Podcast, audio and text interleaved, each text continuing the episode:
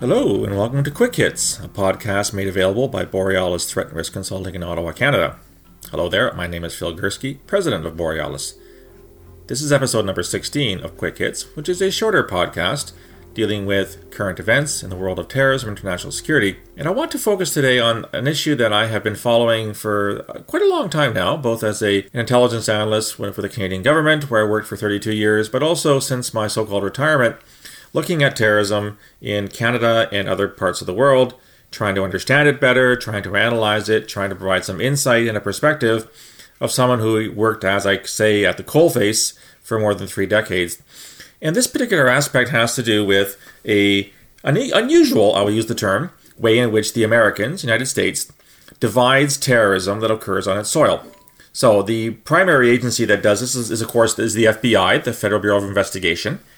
And when they look at terrorism in the United States, they divide it into two main categories. And those categories are domestic and international.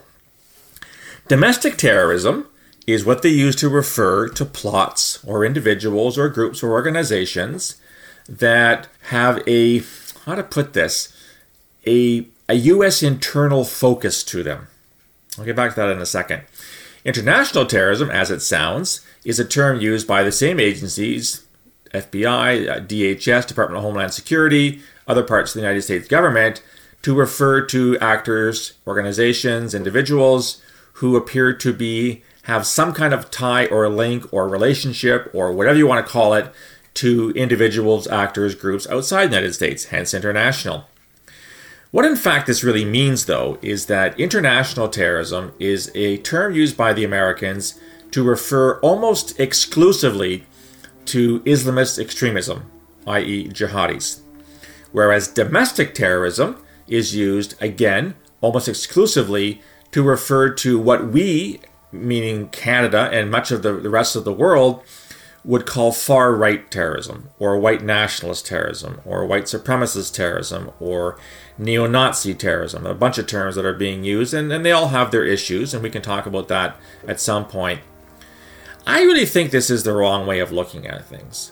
I have long been critical of this notion that an American, uh, born and raised in the United States, who happens to be Muslim, who happens to radicalize to violence in conjunction with this notion of Islamist extremism, who has no significant ties to these operational ties or even ideological ties to anyone outside the United States, and who goes to uh, plot an act of terrorism, hopefully unsuccessfully because he's caught in advance, but if if, he, if not, then he, he can uh, end up killing or, or, or wounding people.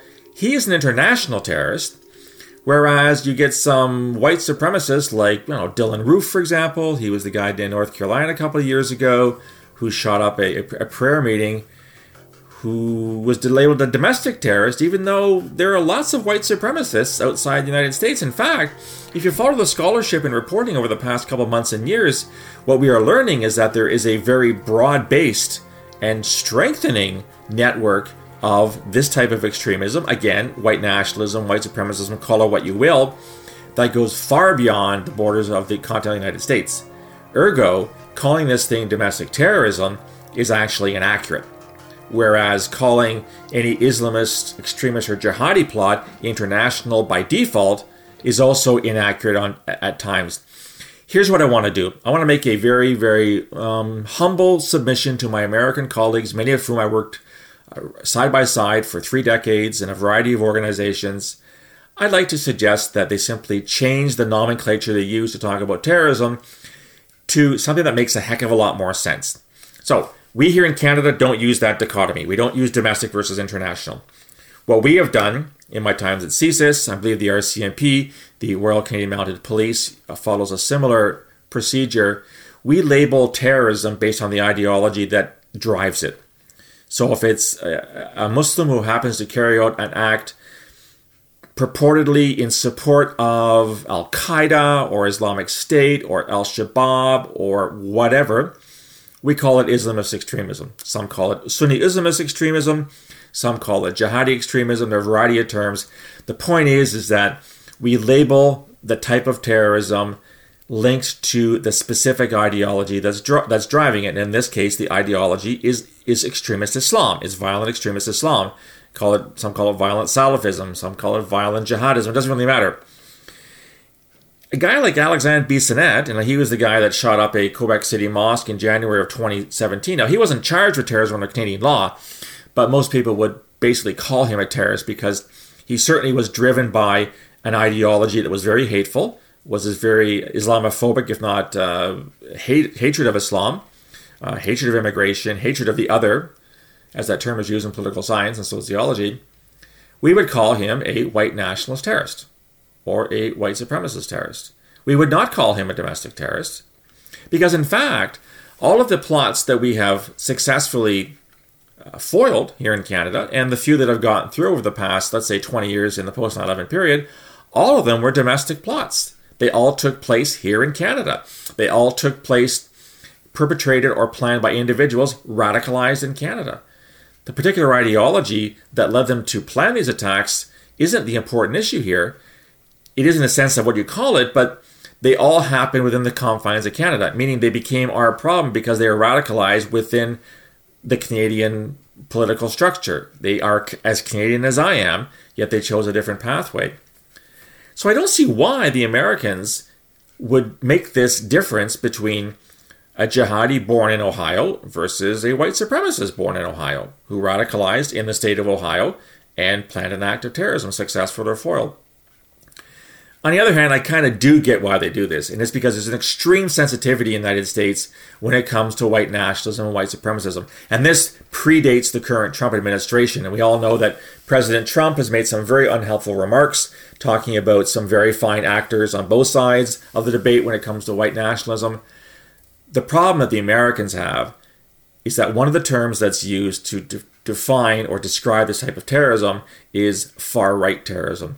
And of course, the right, meaning the right wing or the right part of the political spectrum, is a very, very powerful actor in the United States. We have a right-wing president right now. The Republican Party is going further right as time goes on. And I think that organizations such as the F B I and, and D H S became very afraid to use that term because it would be seen as an insult to, I don't know, one hundred seventy-five million Americans, half the country, that, who might describe themselves as right-wing. Those same people have no problem with calling it Muslim terrorism, despite the fact that it insults the vast majority of Muslims who don't believe in this kind of stuff. But eh, there you go. Here in Canada, I don't think we have the same problem with calling it far-right terrorism. There have been people who have raised objections to this because we do have a right wing in Canada, albeit much lower in scale to, to my American friends. But in the United States, this is a different issue. In fact, it's got so bad back in the late two thousands that an old colleague of mine from the Department of Homeland Security who wrote a paper expressing the concern that some members of the U S military might engage in far-right terrorism at some point in their lives. And this would be a very scary possibility, given that these guys were armed to the teeth and had training in how to use weapons.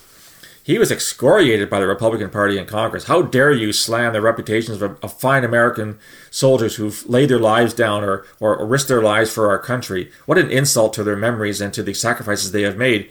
And so the D H S, they, they, they spiked that paper. They removed it. And the particular analyst um, actually quit.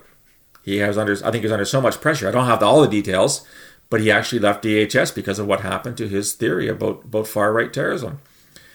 This is why I think they use the term domestic. But from an analytic perspective, from a, from a perspective of trying to understand the phenomenon and compare this phenomenon to other phenomena, it is the it is an inaccurate term and it is not helpful. I have no delusions that what I say today is going to affect how the Americans brand this type of terrorism. I'm just saying it's wrong. The important thing is not whether it's domestic or international. The important part is where it takes place, where the people actually carry out their attacks. Anyway, that's my views on the matter. I'm curious what you think about it. I'd love to hear your feedback. You can reach me on email, borealis risk at gmail dot com, on Facebook, on Twitter at borealis saves, or on LinkedIn. You can also subscribe to all the content, the podcasts, the blogs, the Today in Terrorism series. All the material on Borealis Threat Risk Consulting is free of charge. Just go to the webpage, w w w dot borealis threat risk dot com, Go to the subscribe section, fill in your information, and you'll receive all this, this material free of charge to your inbox. I'd love to hear what you think of these podcasts and blogs. Give me some ideas for future things to talk about.